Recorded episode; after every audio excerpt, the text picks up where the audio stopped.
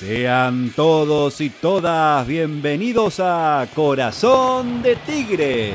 Después de cada partido analizamos al matador.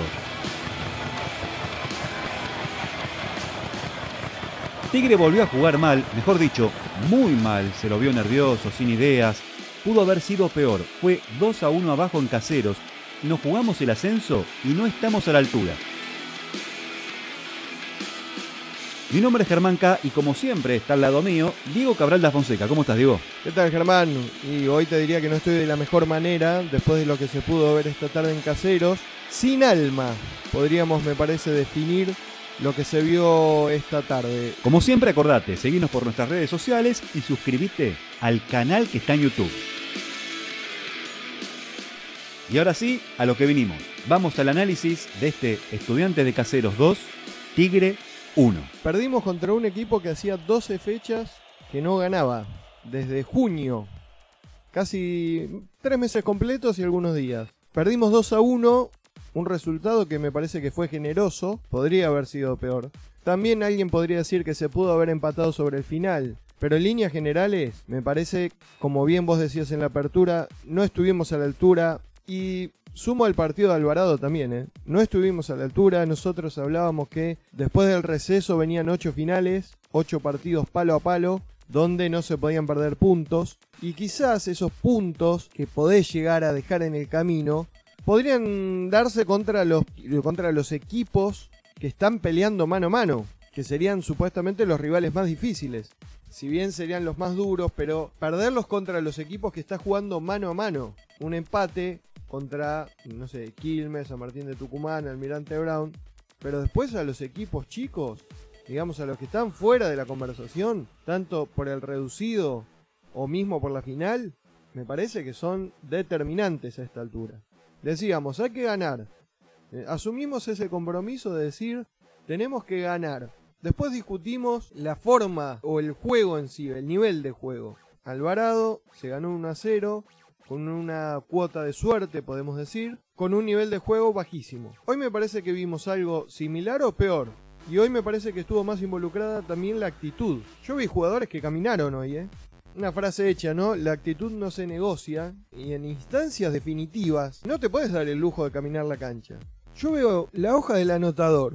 9 minutos. Primer tiempo, un zurdazo de Prieto que tapó muy bien el arquero de estudiantes. Luego a los 21 llega el gol de estudiantes en una jugada, pero diría plagada de dudas de la defensa. Un desconcierto, pero absoluto. Pudieron jugar adentro de nuestra propia área. O sea, una cosa insólita a esta altura. Paso al segundo tiempo. Seis minutos, un cabezazo de Proti, que se fue cerca del palo. Y ahí decías, bueno, capaz tenemos chances de empatar y nos podemos poner en partido. A los 11 llegó el gol de Estudiantes, el segundo, de penal, y ahí la cosa parecía sentenciada. Ahí es el momento donde se ve que Estudiantes pudo haber aumentado aún más la diferencia. Después con el correr de los minutos, Estudiantes definitivamente se protegió, defendió, aguantó como pudo, hizo todo el tiempo del mundo posible, desaparecieron las pelotas, o sea, lo más antifútbol que se puede ver, se vio hoy a la tarde, lesiones que se simularon, bueno, Después se quejaban por el, tiempo que se agregó, pero volcándonos o volviéndonos al juego estricto de Tigre, si querés llegar a una final por el ascenso a primera y generaste tres jugadas en 90 minutos, me parece que estás en un problema grave. El partido anterior, pongamos que la excusa fue que el plantel no estaba preparado para enfrentar a un equipo con 10. Lástima que hoy al jugador de estudiante lo echaron sobre el final, porque si no capaz teníamos más tiempo de jugar como ya aprendimos, digamos, con la experiencia del partido anterior me quedo con eso, o sea, con muy poco, sin juego, sin actitud, sin rebeldía. Yo creo que se percibía y creo que todos los que vimos el partido percibimos que no había una idea clara. Y me parece que hoy pobre pagó Flores, que había tenido buenas intervenciones en otros partidos. Es más, mucha gente lo pedía en lugar de quizás Tomás Fernández desde el arranque. Hoy tuvo esa oportunidad, pero lamentablemente entró en un equipo que me parece que daba la sensación que se juntaron cinco minutos antes de empezar y bueno, vos parate acá, vos acá y, que salga lo que salga. Y me parece que nos pasaron por arriba. ¿eh? Y, también lo que llama la atención, y no es la primera vez que llama la atención, como una gran incertidumbre de los jugadores en cuanto al planteo, como si no supieran qué hacer. Y después la respuesta del técnico desde el banco, más allá de sus vociferaciones, bueno, cada... Pero la actitud del técnico en el banco, que hace cambio por cambio, posición por posición. No, no, no se ve un planteo diferente para salir de la situación. Me preocupa mucho la incertidumbre total del equipo. Y después digo otro, otro tema, el tema de los centros, las pelotas paradas.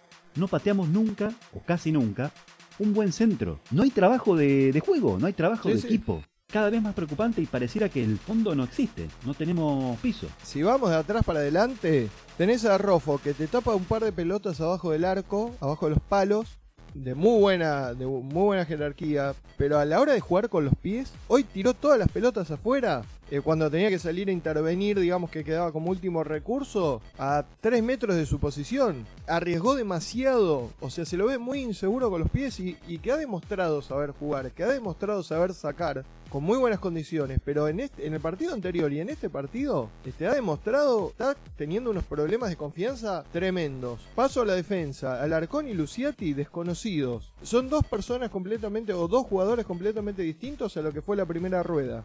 Hasta la lesión de Luciati eran un muro. Después de la vuelta de Luciati, eh, la dupla con Cabrera, nunca más lograron digamos, tener un nivel que le dé tranquilidad al arquero de turno. En el mediocampo, rescato a Prediger. Menossi en un nivel bajísimo y sumamente preocupante.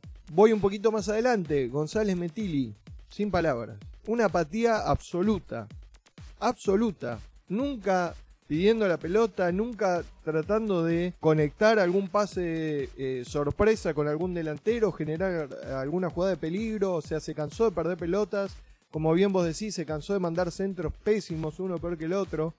Este, no colaboró tampoco en la marca. Vos decís, no me sale una, bueno, trato de meter, de sumarme. No hubo, tampoco existió esa conexión entre compañeros, digamos, entre todos, de decir, bueno, por momentos vías a todos corriendo atrás de la pelota, pero en un desorden total. Y adelante, ¿qué podemos decir? No llegó casi nunca a la pelota. Y no podemos decir, y esto lo quiero marcar, no podemos decir que se notó la ausencia de Magnine, el otro día jugó Magnin de titular y el equipo no generó nada. O sea, para que Magnin eh, se note, brille, más allá de su condición para definir y demás, le tiene que llegar la pelota. Y acá no hay circuito, no, hay, no, se genera, no se generan jugadas colectivas para que la pelota vaya de la mitad de la cancha hasta la última línea, hasta el arco rival. Me parece que ahí está el problema grave. En algún momento pensaba, digo, esta es una moneda de dos caras completamente distintas. Una en, la, en el campeonato y otra en la Copa Argentina. Que jugando contra rivales de primera división este, ha demostrado condiciones. El caso de Independiente, el caso de Defensa y Justicia. Ahora viene una parada difícil. Godoy Cruz hoy levantó un partido, perdía 2 a 0, lo levantó y lo pudo haber ganado también. Y bueno, veremos qué pasa el miércoles. Por más que me digas, el miércoles ganamos, vamos a estar todos contentos, vamos a estar todos felices. El objetivo es el que estamos transitando hoy, por el que nos estamos lamentando hoy haber perdido estos puntos. Vamos a dejar el partido del miércoles en un paréntesis y vamos a ver qué pasa el martes 12 de octubre a las 5 de la tarde en Victoria. Vuelve el público. Contacto de Martínez y jugadores con la gente del matador. Quizás hace un baño de realidad. Hasta ahora, las conferencias de prensa siempre se habló de partidos distintos a lo que vio la gente. Veremos qué pasa, veremos qué pasa el próximo martes. Y ahora vamos a lo mejor del partido y lo a mejorar del partido. Lo mejor, vamos a ser un poco irónicos y vamos a agarrarnos de esto, la actuación de Baliño. No salvó, le faltaba la camiseta azul y roja hoy, ¿eh? No salvó en varias jugadas pero ni siquiera así, porque te digo algo. Mm. Mira, justo se está por cumplir una rueda exacta del partido con Mitre. ¿Te acordás que nos cobraron un penal un metro afuera del área? Una vergüenza. Bueno, hoy no nos cobraron un penal un metro adentro del área a favor del, del rival. Esto es un ida y vuelta. Un día te benefician, otro día te perjudican. Esto va y viene. Pero, ¿sabés quién se destaca?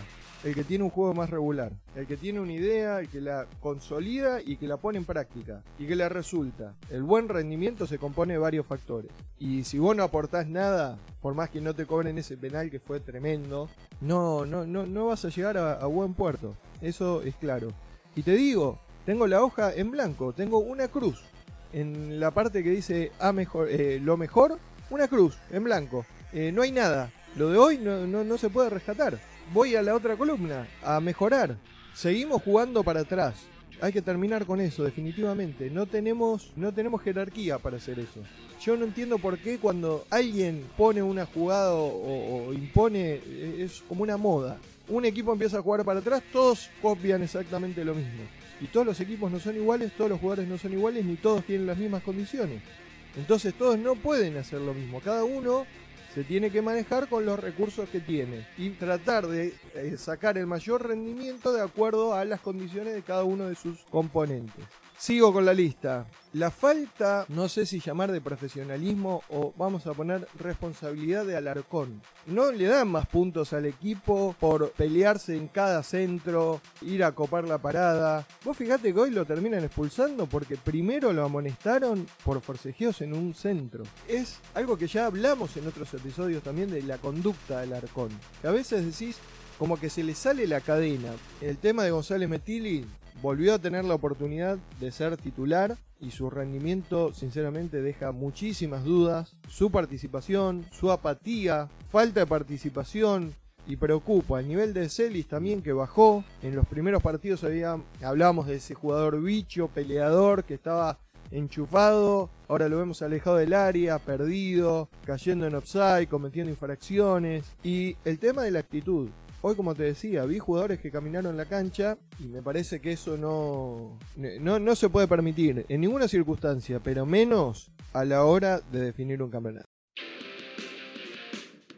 Y ahora vamos a la tabla de posiciones y próximo partido tenemos un compromiso por Copa Argentina contra Godoy Cruz en nuestro queridísimo estadio allá en Córdoba, en el Kempes. Exacto, estadio que nos trae los recuerdos más hermosos de nuestra historia en cuanto a las estadísticas, zona posiciones Almirante Brown líder con 50, Tigre quedó con 46 a 4 puntos con un partido más. Veremos qué pasa el lunes que juega Almirante, si quedamos a 7 a 5 o si seguimos a 4, ojalá sea este el caso. Quilmes 45, San Martín de Tucumán 43, Belgrano 42 y Gimnasia 41.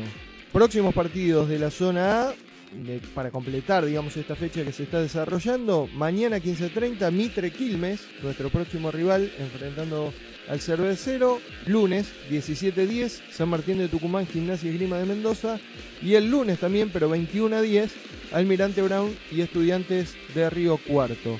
En la zona B, Barracas volvió a la punta, tiene 45 puntos, Güemes 44, Brown y Morón 41, Ferro, Gimnasia Jujuy 38. Próximo rival de la Primera Nacional va a ser Mitre de Santiago del Estero el martes 12 de octubre a las 17.10 en casa, en el José de la Giovana. Mañana, decíamos, va a ser rival de Quilmes, un equipo que es el peor visitante del torneo. Si sumás las dos zonas, es el peor visitante que tiene apenas un triunfo, cinco empates y siete derrotas en condición de visitante y tiene 5 puntos sobre 15 en los últimos partidos que disputó. Insisto, mañana tiene que jugar contra Quilmes en condición de local y en sus últimas dos presentaciones perdió 2 a 0 con Temperley y 1 a 0 con Agropecuario. Antes, pero por otro torneo, por la Copa Argentina y por cuartos de final, vamos a jugar contra Godoy Cruz de Mendoza el miércoles 6 de octubre a las 21.10, como bien dijiste, en el estadio Mario Alberto Kempes. Y así terminamos un nuevo episodio de Corazón de Tigre. Vamos a volver la semana que viene, como nos gusta decir a nosotros. El jueves a la mañana vamos a, publicar nuestro próximo episodio después del partido contra Godoy Cruz. Eh, Diego, nos vamos. Nos vamos, Germán. Y simplemente para destacar algo, para marcar un dato. Volvió el público a las canchas. El próximo martes 12 de octubre, Tigre va a tener gente en el José de la Giovana. Se vieron cosas para estar muy atentos. Por ejemplo, el partido de Belgrano en Córdoba, estadio prácticamente completo. Se habla de un aforo de 50%. Vamos a ver qué pasa en Victoria el martes para repudiar el horario. Hace dos años que no pisamos la cancha. Y te ponen, teniendo cuatro días no hábiles, digamos, entre feriados y fin de semana, te ponen el martes a las 5 de la tarde. ¿Lo habrá pedido la dirigencia para que no asista tanta gente y no sea tan dura con Martínez? Un abrazo para todos.